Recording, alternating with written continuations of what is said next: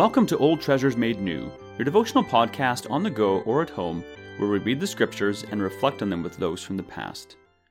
Today we'll be reading Matthew 24, verses 1 to 14, and then through J.C. Ryle's expository thoughts on Matthew. Please take a moment to pause and to ask the Holy Spirit to bring understanding and to apply what we hear. Matthew chapter 24, verses 1 to 14.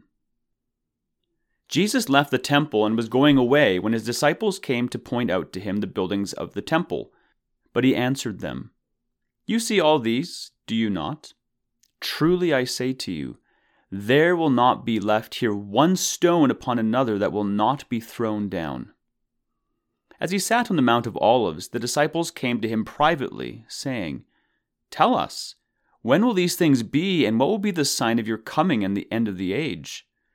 And Jesus answered them, See that no one leads you astray. For many will come in my name, saying, I am the Christ, and they will lead many astray. And you will hear of wars and rumors of wars. See that you are not alarmed, for this must take place, but the end is not yet. For nation will rise against nation, and kingdom against kingdom, and there will be famines and earthquakes in various places. All these are but the beginning of the birth pains. Then they will deliver you up to tribulation and put you to death, and you will be hated by all nations for my name's sake. And then many will fall away and betray one another and hate one another. And many false prophets will arise and lead many astray. And because lawlessness will be increased, the love of many will grow cold. But the one who endures to the end will be saved. And this gospel of the kingdom will be proclaimed throughout the whole world as a testimony to all nations, and then the end will come.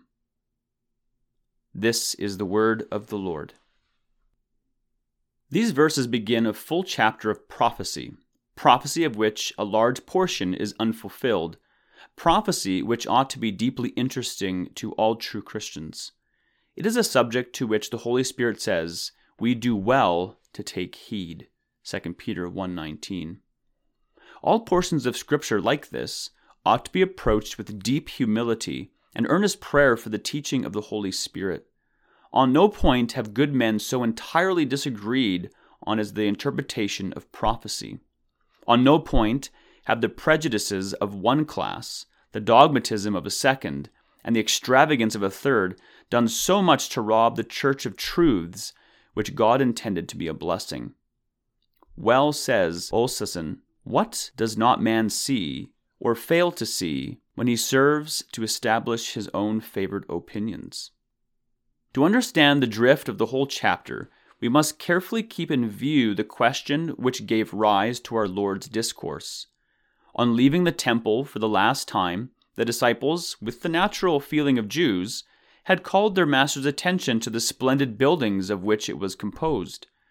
To their surprise and amazement, he tells them that the whole was about to be destroyed.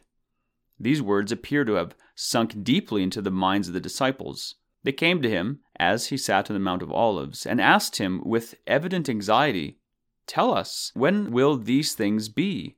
What is the sign of your coming and of the end of the age? In these words, we see the clue to the subject of the prophecy now before us. It embraces three points. One, the destruction of Jerusalem, another, the second personal advent of Christ, and a third, the end of the world. These three points are undoubtedly in some parts of the chapter so intertwined together that it is difficult to separate and disentangle them. But all these points appear distinctly in the chapter, and without them it cannot be fairly explained. The first 14 verses of the prophecy are taken up with general lessons of wide range and application. They seem to apply with equal force to the close of both Jewish and Christian dispensations, the one event being strikingly typical of the other. They certainly demand special notice from us, on whom the latter ends of the world are come. Let us now see what those lessons are. The first general lesson before us is a warning against deception. The very first words of the discourse are Be careful that no one leads you astray. A more needful warning than this cannot be conceived. Satan knows well the value of prophecy and has ever labored to bring the subject into contempt. How many false Christs and false prophets arose before the destruction of Jerusalem, the works of Josephus abundantly prove. In how many ways the eyes of man are continually blinded in the present day, as to things to come, it might easily be shown. Irvingism and Mormonism have been only too successfully used as arguments for rejecting the whole doctrine of the second advent of Christ. Let us watch and be on our guard. Let no man deceive us as to the leading facts of unfulfilled prophecy by telling us they are impossible, or as to the manner in which they will be brought to pass by telling us it is improbable or contrary to past experience.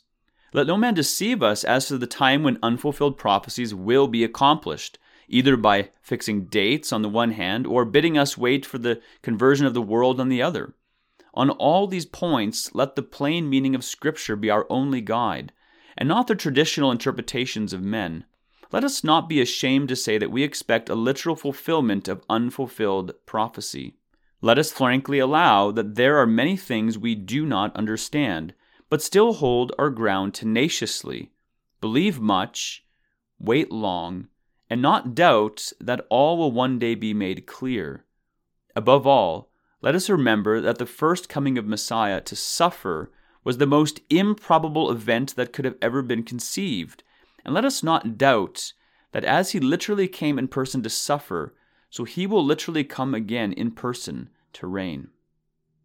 The second grand lesson before us is a warning against over optimistic and extravagant expectations as to things which are to happen before the end comes. It is a warning as deeply important as the preceding one. Happy would it have been for the church if it had not been so much neglected. We are not to expect a reign of universal peace, happiness, and prosperity before the end comes. If we do, we shall be greatly deceived. Our Lord bids us to look for wars, famines, pestilence, and persecution. It is vain to expect peace until the Prince of Peace returns. Then, and not until then, the swords shall be beaten into plowshares, and nations learn war no more. Then, and not until then, the earth shall bring forth her increase. Isaiah 2 4 and Psalm 68, verse 6. We are not to expect a time of universal purity of doctrine and practice in the Church of Christ before the end comes. If we do, we shall be greatly mistaken. Our Lord bids us look for the rising of false prophets and abounding of iniquity and the waxing cold of the love of many. The truth will never be received by all professing Christians, and holiness be the rule among men until the great head of the church returns and Satan is bound. Then, and not until then, there will be a glorious church without spot or blemish. Ephesians 5:27. We are not to expect that all the world will be converted before the end comes. If we do, we shall be greatly mistaken. The gospel is to be preached in all the world for a witness unto the nations, but we must not think that we shall see it universally believed. It will take out a people wherever it is faithfully preached as witnesses to Christ, but the full gathering of the nations shall never take place until Christ comes. Then, and not until then, shall the earth be full of the knowledge of the Lord as the waters cover the sea. Acts 15, verse 4, and Habakkuk 2, verse 14. Let us lay these things to heart and remember them well. They are eminently truths for the present times. Let us learn to be moderate in our expectations from any existing machinery of the Church of Christ, and we will be spared much disappointment. Let us make haste to spread the gospel in the world, for the time is short, not long. The night comes when no man can work. Troubled times are ahead. Heresies and persecutions may soon weaken and distract the church. A fierce war of principles may soon convulse the nations.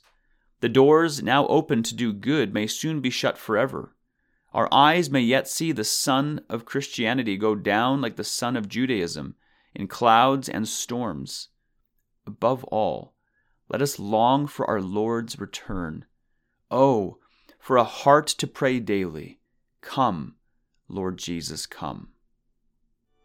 That is the end of Ryle's expository thoughts for these verses. Let us carefully consider what we have heard today.